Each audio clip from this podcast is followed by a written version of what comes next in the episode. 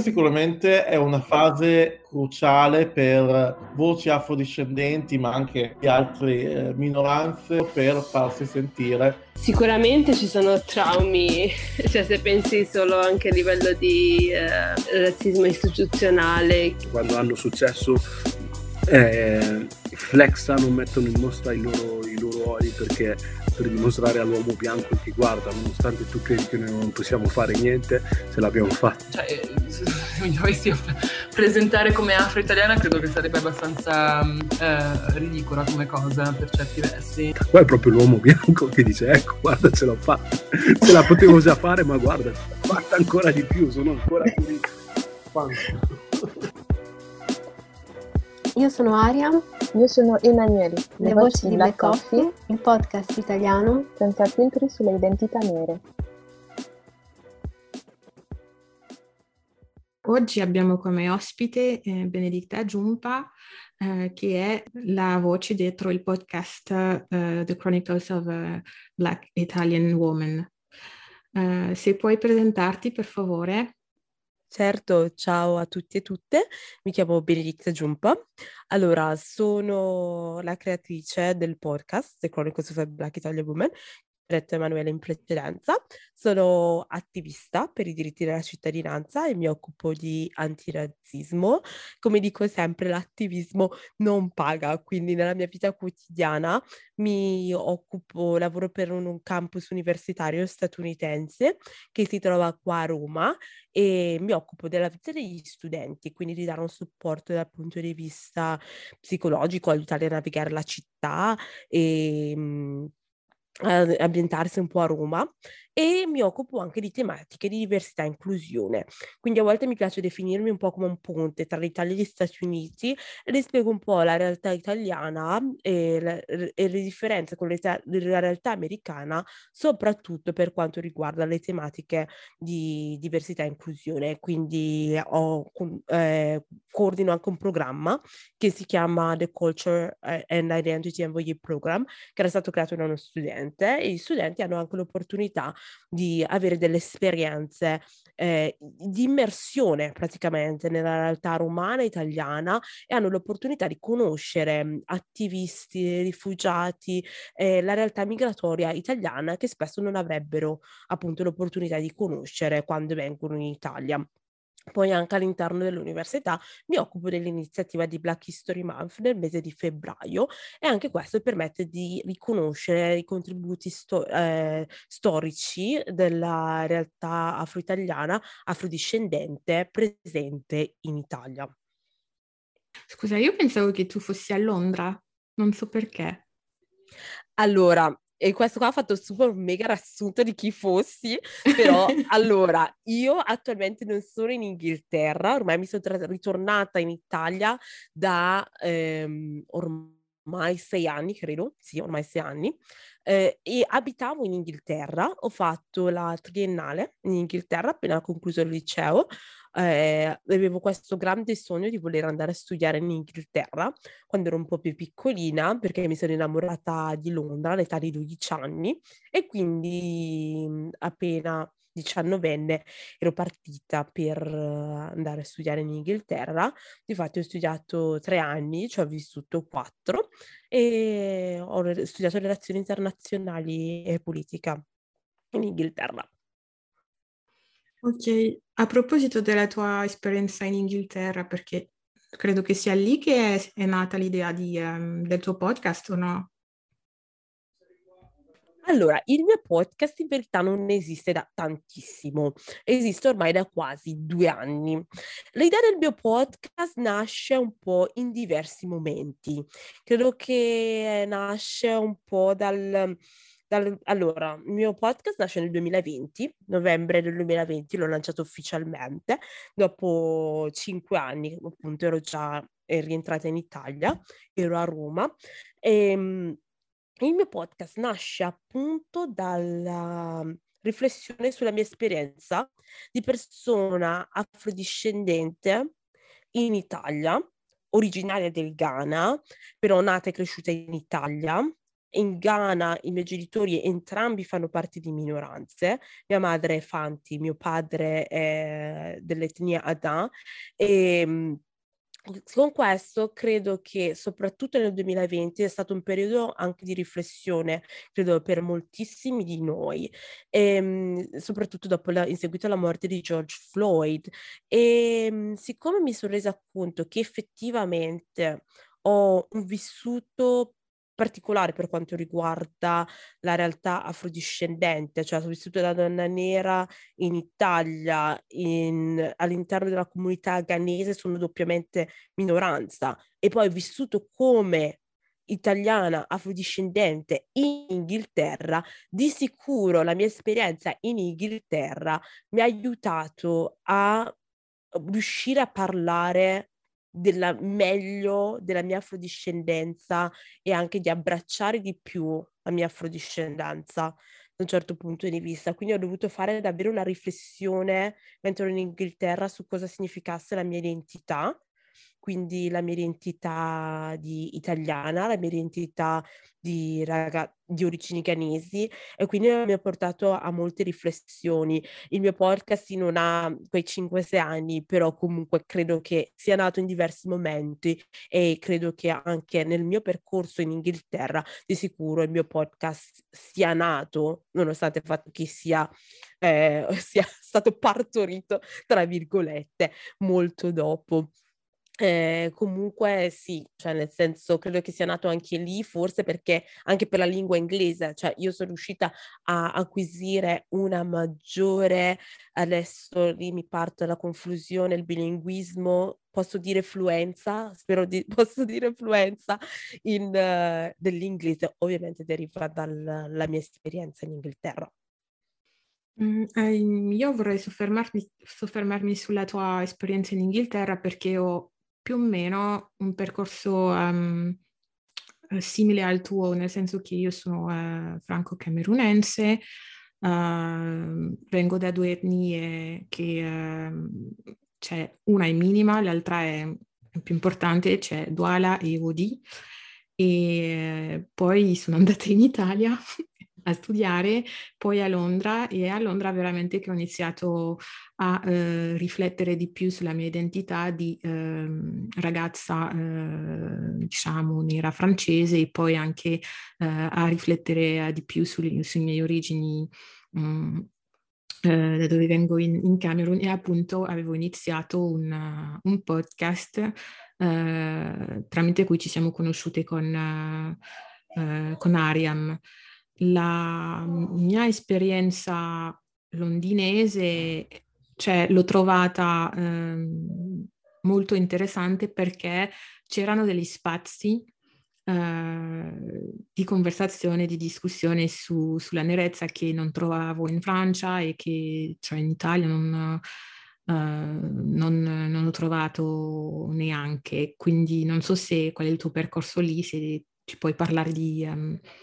eh, della tua esperienza un po' più di preciso a Londra.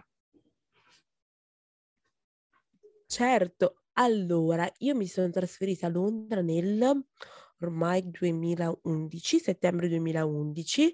La mia esperienza è stata un'esperienza credo sia interessante e da una parte anche cioè, complessa, credo. Mm, forse a differenza di tu, Emanuele, non ho trovato subito quegli spazi, però mi sono trovata ad affacciarmi appunto con cosa significasse la mia nerezza e doverla abbracciare o meno.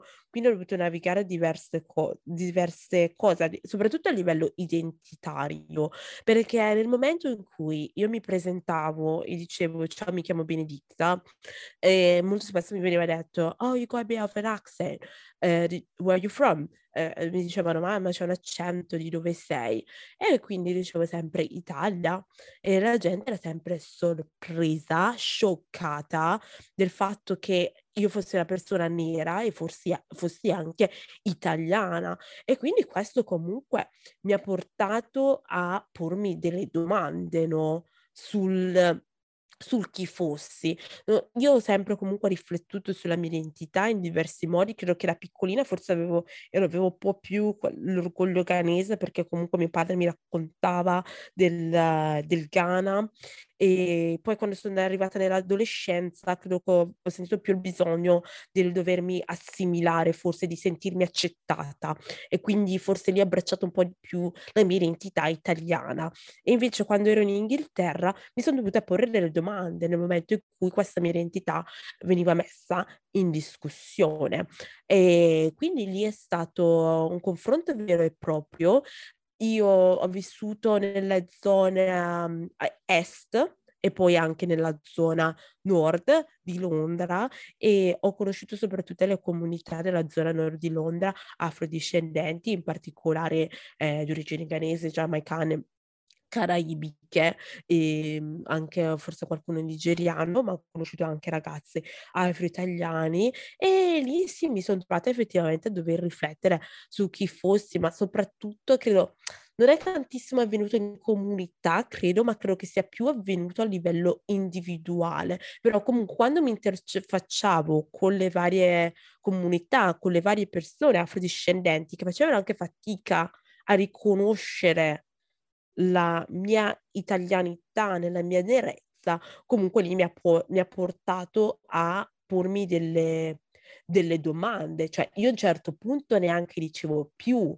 non era una delle prime cose che dicevo che fossi italiana. A un certo punto l'essere italiana è andato in secondo piano, perché poi a un certo punto ho iniziato a acquisire un accento più british, eh, quindi le persone a volte si sorprendevano nel momento in cui dicevo, ah ma effettivamente guardate che io sono italiana, facevano, ah ma davvero? Cioè no, pensavo fossi, no no, ho detto guardate che io sono italiana, a volte mi veniva dato, a volte pensavo che fossi francese pure, eh, oppure mi veniva detto se fossi giamaicana.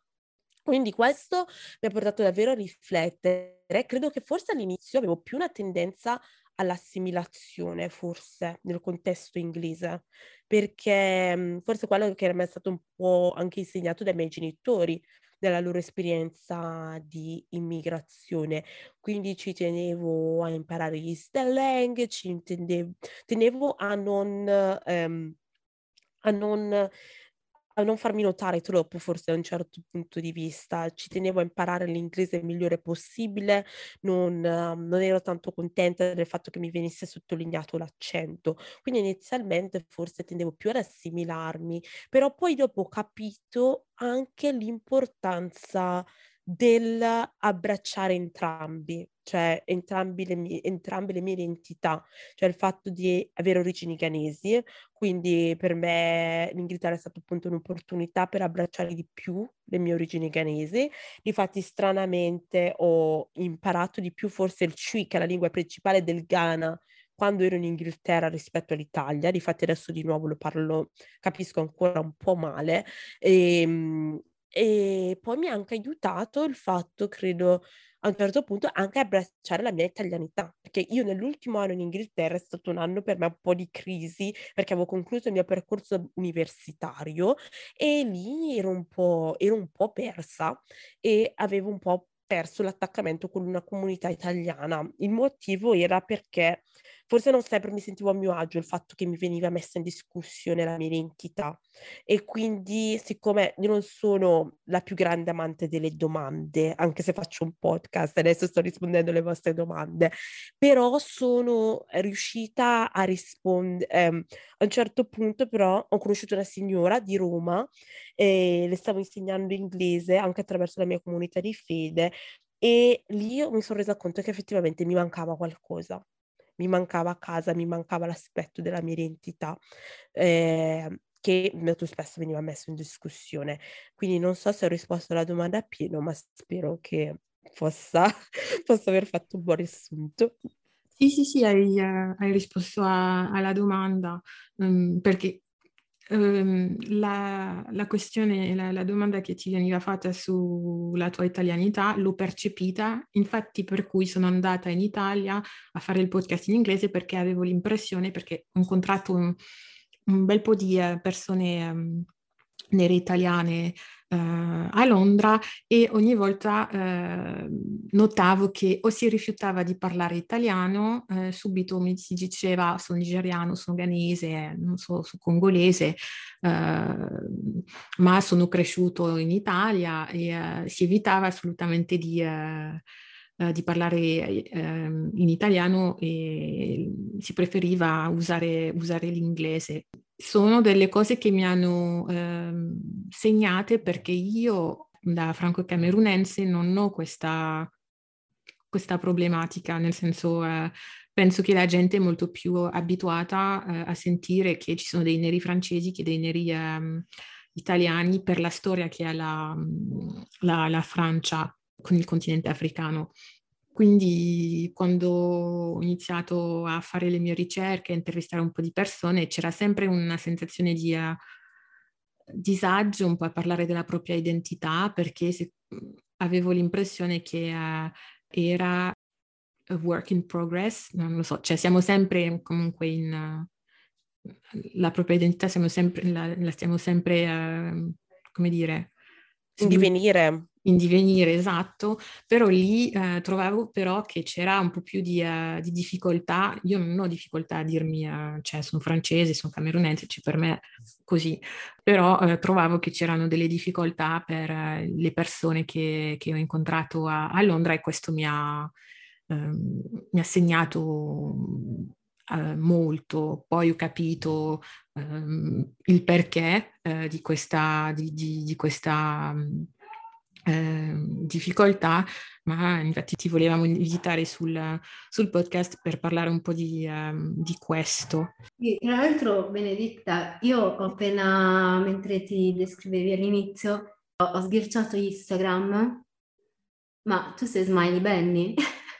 Sì, assolutamente, sì, sono cioè, io Smiley Benny. Sì, no, perché poi noi in realtà eh, mh, ci siamo sentite, abbiamo scambiato due parole prima di registrare e, e, mi dicevi appunto che io e te ci avevamo incontrate qualche anno fa al summit delle diaspore e adesso però ho capito veramente chi sei.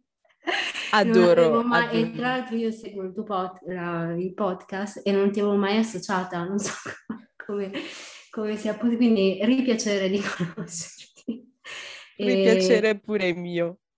E, e, però prima mi stavi dicendo una cosa riguardo appunto al summit delle diaspore. Scusate se cambio binario, però ero, volevo parlare con te di, di, di quell'incontro lì del, um, delle, del summit delle diaspore che era il 2018 a Milano. Se fai, mi fai un refresh di, uh, del tuo intervento. Certo, assolutamente. Allora, all'epoca avevo fatto un monologo che mm. faceva parte di Io sono Rosa Parks, che era un cortometraggio realizzato, eh, allora, scritto da Alessandro Carilli perché nasce come uno spettacolo teatrale e fatto con Rising Africans, eh, italiani senza cittadinanza e questo è stato un cortometraggio che connetteva la storia di Rosa Parks passando dal Mediterraneo, dalle primavere arabe, arrivando alla realtà italiana. Quindi il mio intervento è il monologo finale del cortometraggio che appunto ha vinto il premio di miglior rappresentazione nel 2018 delle nuove generazioni al Festival Migrarti e il mio intervento appunto parlava della, di cosa significa essere italiani non riconosciuti italiani senza cittadinanza e quindi parla, appunto il mio intervento parlava del, della sospensione di questa identità, del limbo in cui tantissimi ragazzi e ragazze si trovano, il rifiuto da parte di una madre, in questo caso l'Italia, dei suoi figli e figlie e del fatto di non trovarsi no, nel proprio paese, il paese in cui si cresce o si nasce, o di non trovarsi nel paese d'origine.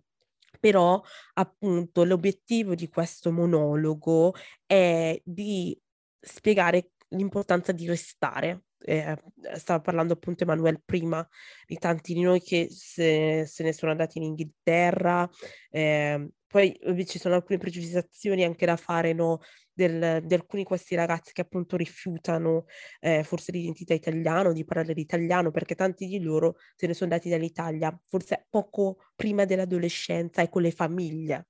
E quindi forse io ho un'esperienza un po' diversa dalla loro perché io ho scelto di partire da sola e, mhmm, io, io, a casa parlo, a casa con i miei genitori parlo italiano, quindi eh, credo che ancora ho una forte identità italiana anche per quello. Però comunque, questa era una parentesi, però appunto questo monologo parlava del fatto, dell'importanza del restare, rimanere sull'autobus chiamato Italia. E quindi era questo un po' il mio intervento al Summit delle Diaspore. Ma infatti e tu partecipavi, eh, cioè appunto hai portato questo contributo um, perché fai parte del movimento Italiani senza cittadinanza, giusto? All'epoca facevo parte All'epoca, del movimento okay. Italiani senza cittadinanza, ehm, però nel senso assolutamente, nel senso è una cosa che comunque continuo a appoggiare e supporto il movimento, da, però ho preso più una posizione attualmente esterna, però sì, assolutamente. Eh, all'epoca facevo parte del movimento italiano senza cittadinanza e ho, ho fatto il monologo come la rappresentazione odierna di una Rosa Parks italiana, ma non ero una Rosa Parks, alla fine Rosa Parks sono il più di un milione di ragazze e ragazze in attesa di essere riconosciuti come cittadini italiani. Uh, sì, io ho aperto questa parentesi perché mi sembrava interessante appunto ripercorrere un po' di tappe e visto che appunto ti ho eh, riconosciuta. E, e, mm, però sì, vogliamo, se vogliamo tornare a parlare del tuo podcast e mm, se vuoi raccontarci un po' del tuo pubblico, chi, chi ascolta il podcast, se hai dei feedback, degli scambi. Certo, allora il mio podcast viene ascoltato un po' da diverse persone. Eh, inizialmente credo che avevo maggiormente, maggiormente un pubblico negli Stati Uniti, eh, adesso il mio pubblico un po' varia eh, tra l'Italia, Stati Uniti, eh, Inghilterra. Questi qua sono i primi tre, ma credo che questo soprattutto si riflette, rifletta un po' anche il cerchio di persone che io conosco le comunità con, chi, con cui io sono connessa. Una delle mie studenti ha fatto anche la battuta che il mio Twitter, il mio feed di Twitter farebbe ridere perché praticamente io vendo le tendenze praticamente dei vari paesi, spesso vedo vedo quelle degli Stati Uniti, ma come vedo quelle dell'Inghilterra e come vedo quelle italiane. E quindi credo che il mio pubblico un po' rifletta quello. Eh, credo che ci siano molte persone nella diaspora, soprattutto, che ascoltano il podcast. Ci sono anche persone non appartenenti alla diaspora, persone anche bianche che non hanno non hanno particolari legami con la diaspora, però che ci tengono comunque a conoscere della realtà afrodiscendente italiana. E il podcast è in inglese. Ho scelto la lingua inglese perché avevo visto che mancavano di contenuti in lingua inglese.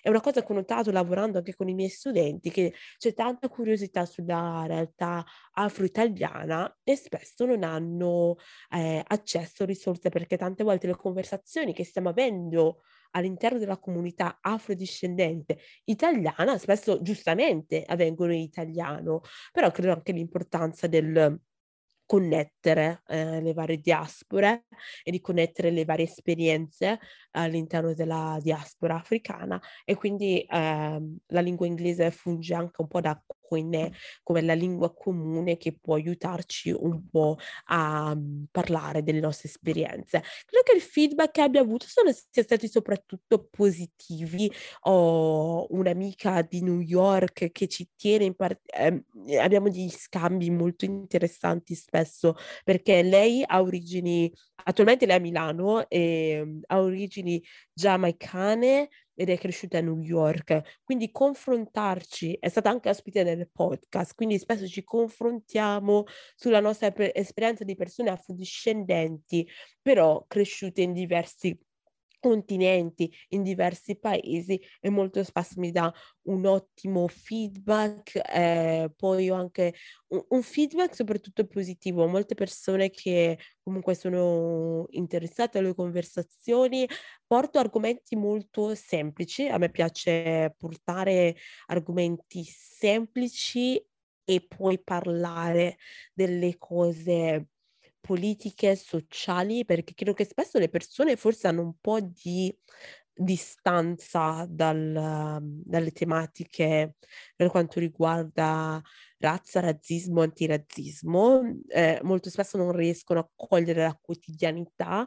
Eh, mi piace anche portare la quotidianità e l'attualità di queste tematiche e molto spesso mi ispiro anche solamente a volte è un show Netflix che guardo, i media, ovviamente i media credo che creino un... Um, hanno un ruolo importante nel creare l'immaginario delle persone e, l'identità. Eh, il fatto che appunto in Inghilterra venisse messo in discussione la, la mia identità di ragazza italiana afrodiscendente, come di tanti ragazzi e ragazze, questo deriva da una narrazione anche dei media, del fatto che i media non dicano, non raccontino all'estero della nostra realtà afrodiscendente. Ovviamente adesso hanno iniziato, um, hanno iniziato a farlo, abbiamo, vediamo show come Summertime, Zero e così via, però sì, questo. Eh, credo, spero di aver risposto alla domanda. Ok, io su quello che um, um, hai detto sull'uso della lingua in inglese, um, ho risentito anch'io la stessa, stesso, lo stesso bisogno, diciamo, per raccontare la mia esperienza da, eh, nella francese, perché anche se eh, eh, sembra risaputo eh, che vabbè, la Francia ha colonizzato un sacco di paesi in Africa, eh, però l'esperienza di neri francesi non è che è conosciuta no?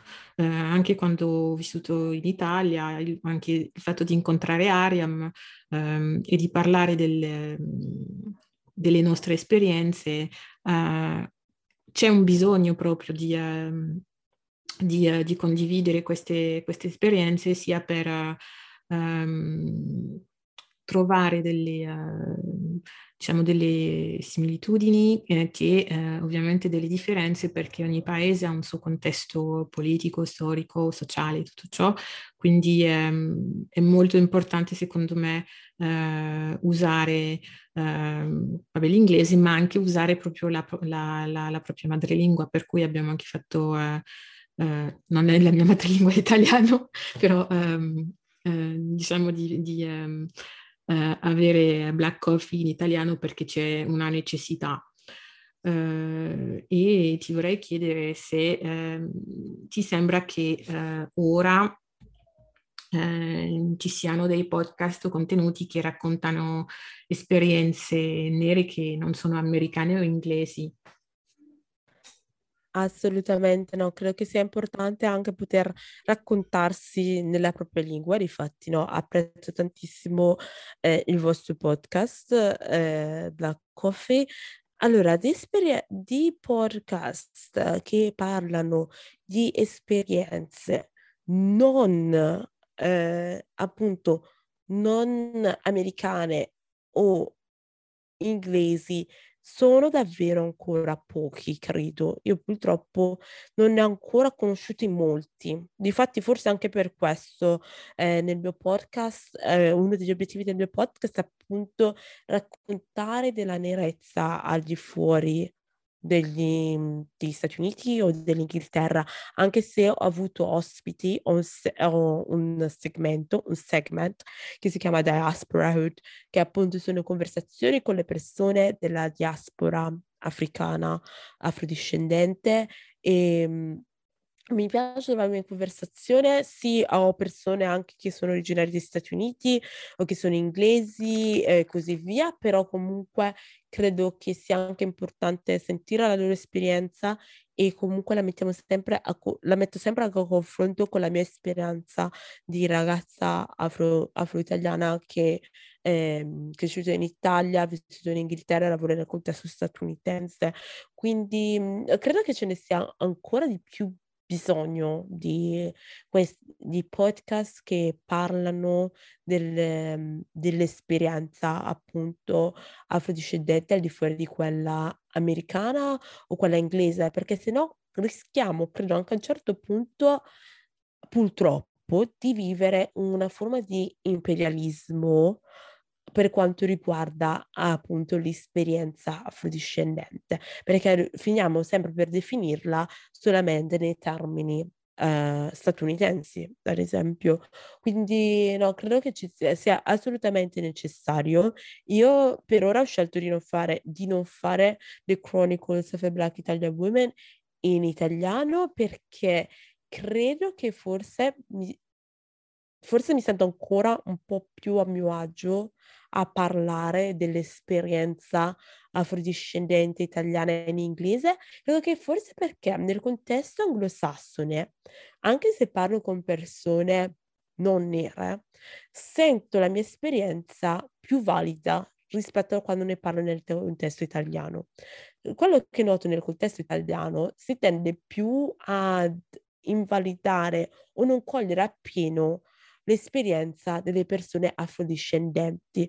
E questo deriva dalle persone comuni, ma deriva anche da persone spesso che si possono definire attiviste, si tende, si tende un po' a avere atteggiamenti un po' paternalistici, a volte reputo, cioè, e c'è molto gaslighting, non, non, non, riesco ancora a trovare un sinonimo italiano, mi piacerebbe che ci fosse un, italia, un sinonimo italiano Sminuire, sminuire, non lo so, non, non conosco sminuire, la... però gaslighting ha proprio quella connotazione, cioè credo che è un termine che spiega così bene il fatto mm. del cercare appunto di mettere il gas ma di non accenderlo, e comunque non lo so, credo che esprime appieno, però può essere una traduzione non letteraria, appunto, lo sminuire l'esperienza eh, afrodiscendente. Credo che ci sia molto tendenza a dibattere eh, questa, eh, eh, questa esperienza, a mettere in discussione anche le persone che, mettiamo, non hanno la conoscenza,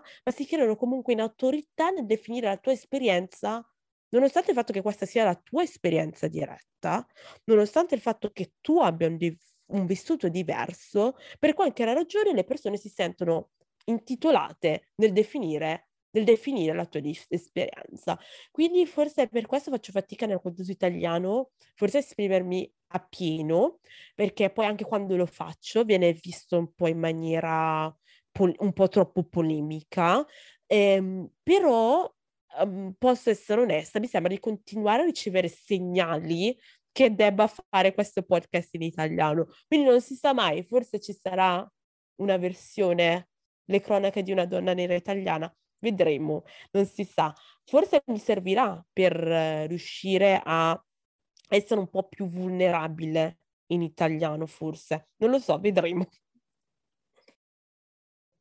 Sì, no, io assolutamente d'accordo con tutto quello che hai detto, eh, anche rispetto all'attivismo mm, eh, e insomma la, la, dimensione dell'attivismo italiano e, e, come ci sia anche all'interno di questa dimensione eh, questo appunto atteggiamento rispetto alle nostre esperienze, le nostre, le nostre vite. Eh, questa è anche eh, la ragione per cui nasce Black Coffee, nel senso che eh, sono no, conversazioni nostre tra di noi, eh, ma che vogliono proprio mm, dare un contributo a, quest, a, a questo tentativo di smantellare intanto il linguaggio, ma poi proprio un un, un, un pensiero, no? un, qualcosa che è veramente radicato, come anche molti giornalisti, tra virgolette, progressisti, e,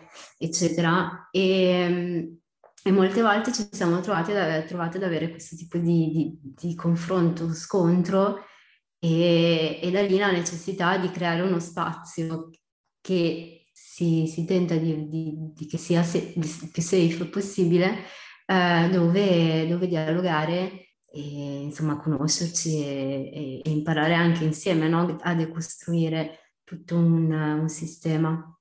Assolutamente no, reputo che sia appunto importante, no? Il costante confronto e conversazione, perché comunque spesso, ehm, non lo so, io ad esempio sono cresciuta in un contesto di provincia, della provincia bresciana e, e sono andata a un liceo, quindi eh, cresciuta in provincia, andata nel liceo significa chiaramente che sei una delle pochissime persone nere in quegli spazi. E appunto c'è bisogno del confronto e c'è bisogno appunto di creare spazio, di prendere spazio per dare validità alla nostra esperienza, perché credo dare validità alla nostra esperienza rafforzi anche il nostro senso di identità e anche il senso di comunità e credo che si possa fare davvero tantissimo attraverso, attraverso appunto le conversazioni, credo che sia assolutamente fondamentale.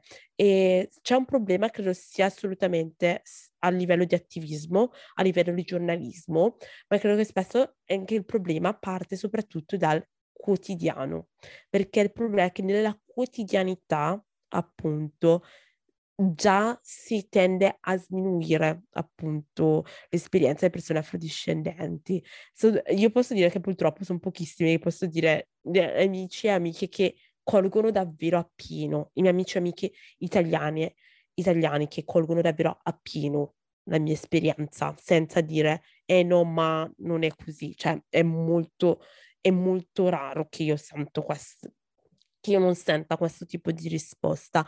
E credo che par- dobbiamo partire dal quotidiano e cambiare anche a volte il, modo in cui abbiamo la conversazione in Italia, perché credo che, che io credo che ho imparato di più ad ascoltare prima di rispondere quando ho vissuto nel contesto anglosassone rispetto a quello italiano, perché noi in Italia, in Italia credo che abbiamo questa tendenza nel appunto quando dialoghiamo del nel rispondere no a quello che la persona ha detto, ma per controbattere.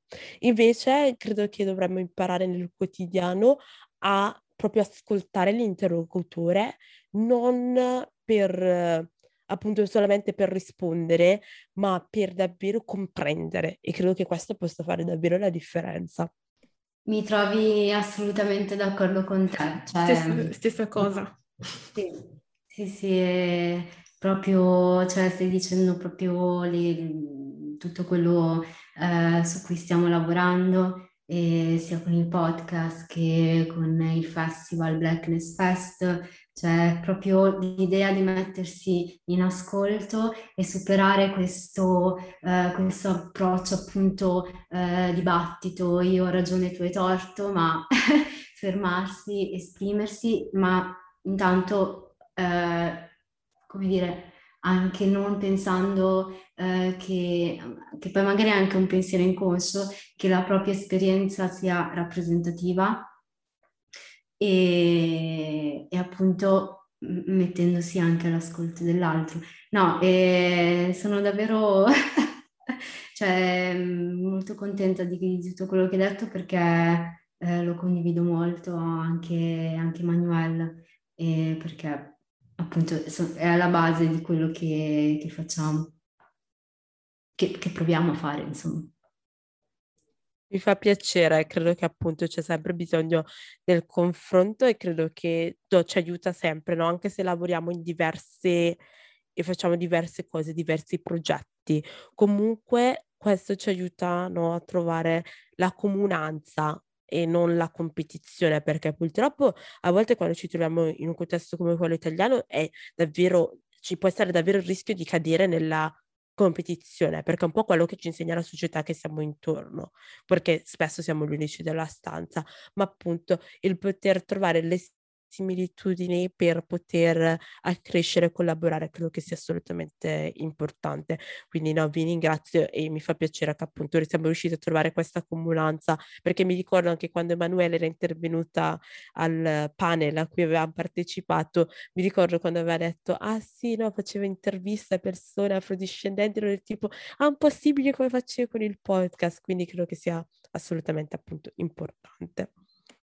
No, no, infatti mi sono trovata eh, nell'intervento in cui eravamo noi due, cioè mi sono ritrovata molto con te per quello che, eh, che dicevi che hai vissuto uh, insomma in Inghilterra um, e uh, perché tuo, è nato il tuo podcast? Perché praticamente per me è un percorso uh, molto molto molto simile. Poi um, io nello spazio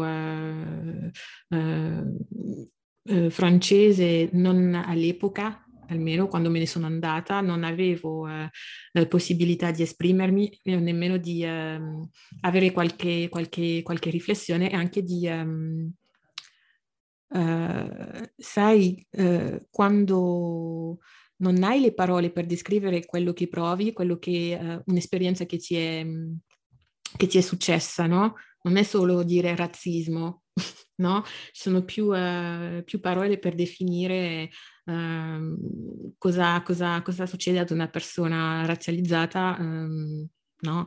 nella quotidianità e credo che appunto i podcast uh, siano un metodo uh, ottimo uh, per rendere ehm, la parola più, diciamo, libera e semplice, no? di descrivere quello che che, che, che è la, la realtà delle, delle persone nere in diversi spazi. No, assolutamente. Cioè, infatti, credo quello che hai detto è importante, no? Del fatto del uh, trovare le parole. Cioè, spesso appunto, non solo per quanto riguarda il francese, però l'italiano purtroppo per tanto tempo non ha avuto le parole giuste per parlare della nostra, della nostra esperienza. Basti solo pensare al termine di colore. Io ogni volta mi devo trovare a spiegare alle persone. La stessa tipo... cosa in Francia, non ti preoccupare che è la stessa cosa, l'abbiamo anche di eh. colore in francese. Eh sì, a pensare che in francese ho saputo che si usa il termine black. E eh, questo giusto? è... sì. E purtroppo io trovo una cosa assurda, però allo stesso tempo cioè, capis- ehm, cioè, assurdo, ma capisco anche la logica, no? Coloniale identitaria che ci sta dietro. Eh, perché... a, a utilizzare il termine black al posto di dire noir. Sì, ma perché loro hanno l'impressione di, uh, se usano uh, noir, che è come insultarti, oppure mm, no, uh, quindi preferiscono usare la, la, parola black, poi devi spiegare, vabbè, che alla fine Cioè non è, un, non è un insulto, è la parola giusta per, uh, per definire chi, uh, chi siamo uh, adesso in quel momento storico. Poi se esisterà un, un, futuro in cui non, non, ci, non, ci, sarà bisogno di usare quest- la parola noir, va bene anche, no? Uh, però sì, in, in Francia uh, sì, facciamo fatica semplicemente a dire quella parola lì. Quindi eh, figurati per eh, parlare di, eh, di, quello che ci succede, abbiamo anche cancellato dalla Costituzione la parola razzismo per non parlarne più. Mamma mia, mamma mia, la strada è lunga. Quindi sì, sono tante, tante cose così. Però se hai altri commenti o hai altri, eh, ma allora, secondo me abbiamo detto tante cose interessanti. Non so, eh, tu hai mh, mm, qualcosa che ti va di condividere con noi in chiusura?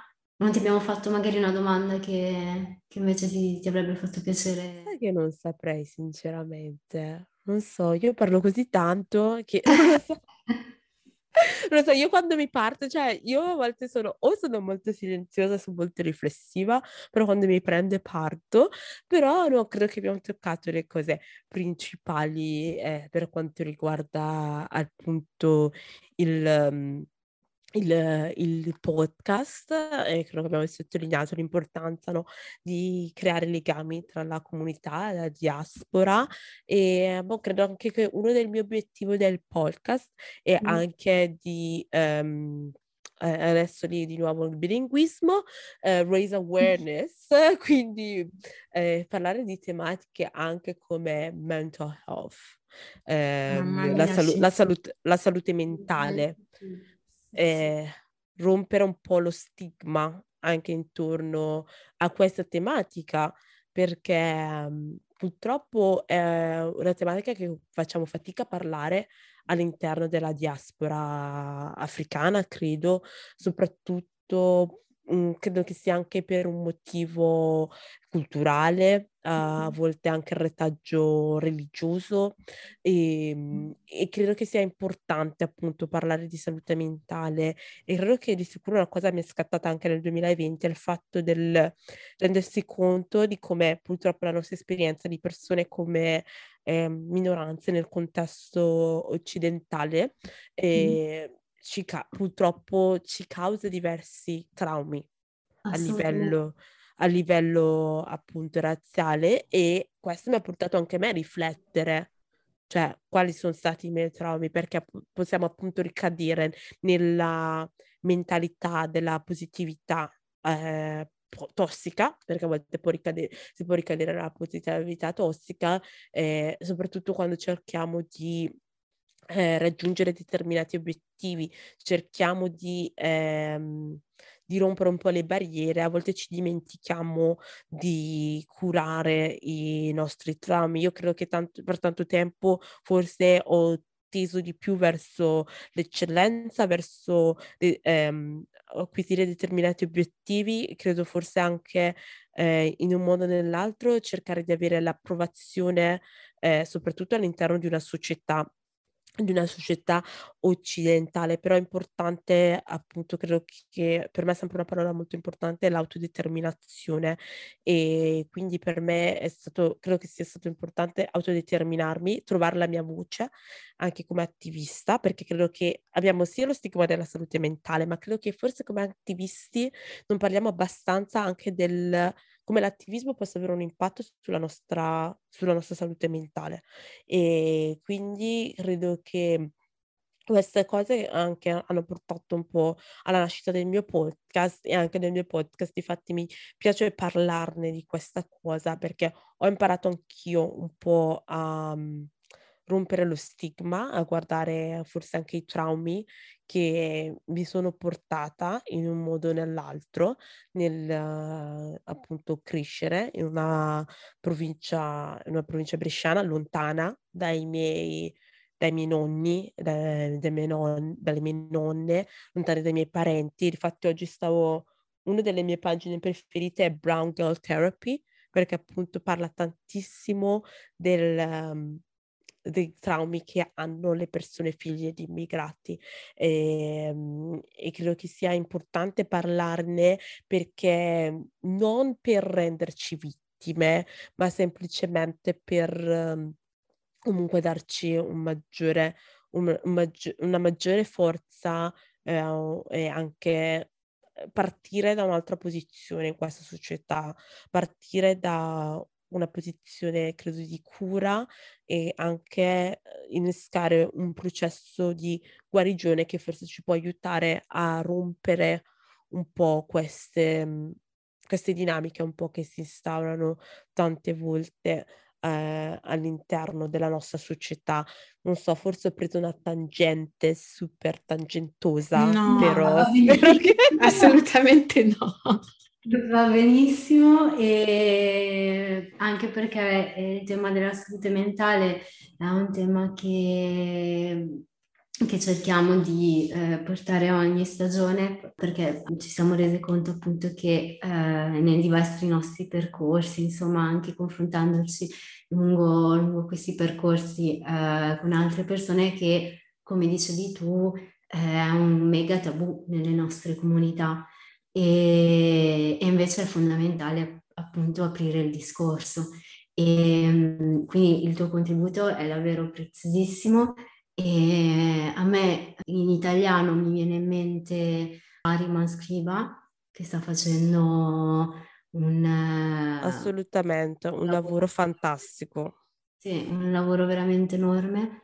Uh, in inglese c'è um, uh, il podcast di Michael Waldu che abbiamo intervistato nella prima stagione ed è più però uh, diciamo indirizzato alla comunità in diaspora eritrea dove lei e la sua collega uh, appunto parlano, anche condividono delle pratiche, no?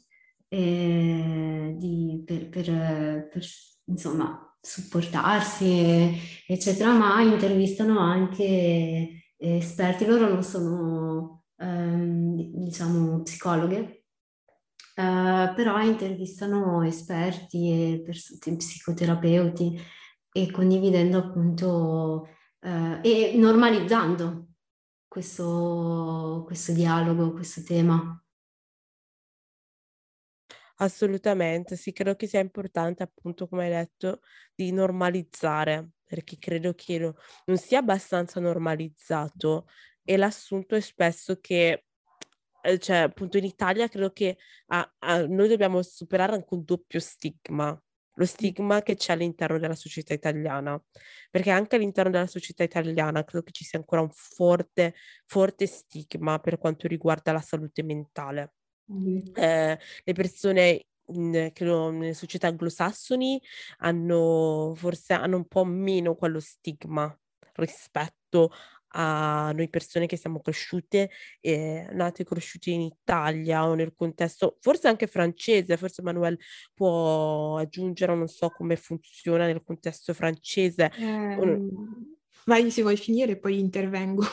Certo, assolutamente. Quindi credo che dobbiamo superare appunto questo stigma che c'è anche all'interno della società italiana per quanto riguarda la salute mentale. Poi anche nell'episodio appunto dicevo di come la società italiana sia impregnata della, tossi- della positività tossica. Cioè in Italia bisogna sempre ridere sempre di tutto e di tutti, dobbiamo essere sempre tutti felici e beati, però appunto facciamo un po' fatica a parlare delle cose un po' più dure e mh, quindi credo che per l'appunto sia importante normalizzare. Io appunto quando ne parlo, ne parlo anche nel mio quotidiano, ne parlo del consiglio che mi ha detto la mia terapista, perché credo che una persona che mi vede forse disu- penserebbe che, ah, ma lei è una persona forse forte, non ha bisogno di quel, di quel supporto però sono una persona complessa come tante altre persone e quindi appunto per questo, anche per questo ho deciso di iniziare il mio percorso eh, due annetti fa e anche grazie al percorso di terapia credo che sono riuscita a iniziare il podcast perché nonostante l'attivismo credo di aver perso la mia voce mentre perché molto spesso siete, io purtroppo sono una di quelle persone anche se non sembra, da una parte mi piace compiacere l'altro, metto prima il bisogno dell'altro del mio bisogno e quindi questo mi ha portato spesso a non pensare a ok, cosa faccio io però per me, per me stessa anche.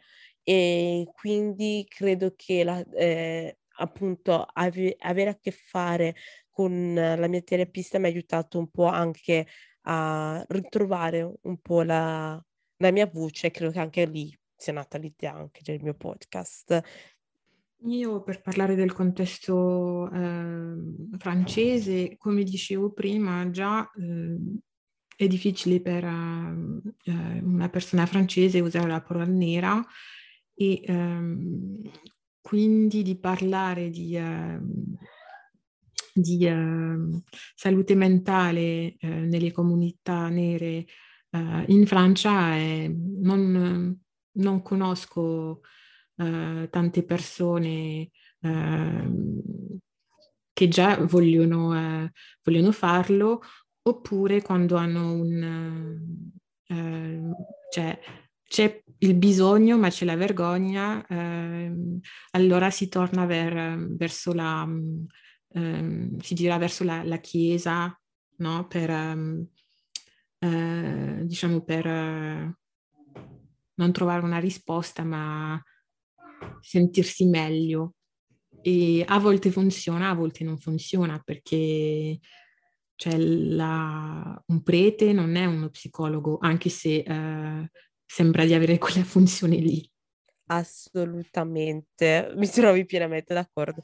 Cioè, io sono cristiana, sono cristiana praticante, eh, non, non, eh, non sono cattolica, ma sono cioè, evan- evangelica, protestante, whatever, sotto questa categoria. Però sì, appunto, il pastore non è un, um, non è un terapista, anche se a volte spesso gli viene detto che fanno terapia, ma non è un terapista. E purtroppo io, come ho detto alle mie amiche, questa domenica le faccio, gli faccio a un certo punto, prima di tutto, secondo me, ai cristiani gli manca proprio un'abilità nel, di intelligenza emotiva. Mm. E eh, purtroppo anche tanti pastori gliene manca, purtroppo. No, ma assolutamente. Perché, cioè, nel senso, gli presenti un problema, ok, mi citi le scritture, va bene, perfetto, ma è un po' più complessa la cosa rispetto a una citazione delle scritture e no, reputo assolutamente importante appunto il supporto aggiuntivo oltre eh, appunto quello spirituale. Ma io sono concordo assolutamente, ci, si, eh, ci, possono essere i due, non c'è problema, ma secondo me, eh, ma spesso quello che l'esperienza che ho è che tutti si rivolgono verso la, la Chiesa e magari ehm, tramandando proprio la propria salute perché appunto come dici, dici tu si, eh, cioè, eh, ci si guardano uh, ci si guarda alle scritture che non hanno magari tutte le, um, le risposte ai problemi societali di oggi, semplicemente anche. Um, io non ho niente da aggiungere. Um, perché poi se apro il, il capitolo religione, eh, africanità, eh, eh, mi sembra eh, pesante, però è stato un piacere ehm, sentirti Benedicta. È stato un piacere essere qua con voi e vi ringrazio tantissimo. Io ero del tipo non so se riesco a parlarne in italiano, però... Sì, te la sei cavata benissimo, grazie di cuore davvero. E è stato, come diceva anche Emanuele, è stato un vero piacere. E... Il piacere è mio e vi ringrazio davvero ancora tantissimo per avermi invitato e per avermi pensata. Eh, ricambiamo. E vi ringrazio anche per il lavoro che state svolgendo, assolutamente. Grazie. Grazie per aver ascoltato questo episodio di Black Coffee. Vi ricordiamo che tutti gli episodi li potete trovare su Podbean, Spotify e tutte le piattaforme in cui ascoltate i vostri podcast preferiti. Ci trovate anche su Instagram come blackcoffee-pdc dove potrete seguire i contenuti che vi proponiamo ogni settimana, ma soprattutto dove ci potete mandare i vostri pensieri, commenti e storie che volete condividere. E se preferite potrete contattarci via mail all'indirizzo blackcoffeepdc.gmail.com e vi aspettiamo per il prossimo caffè.